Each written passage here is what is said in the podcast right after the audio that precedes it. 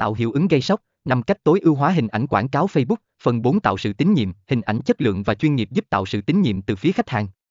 Họ sẽ cảm thấy tin tưởng hơn vào sản phẩm hoặc dịch vụ của bạn. Thu hút sự chú ý, hình ảnh đẹp và sắc nét sẽ thu hút sự chú ý nhanh hơn và giữ được nó trong thời gian dài hơn. Tạo ấn tượng tốt ban đầu, hình ảnh đẹp giúp tạo ấn tượng tích cực ngay từ lần đầu người xem thấy quảng cáo của bạn.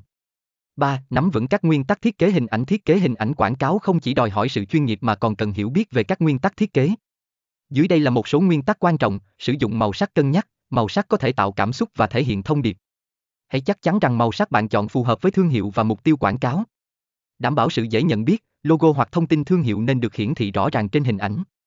Điều này giúp người xem nhận ra bạn dễ dàng hơn.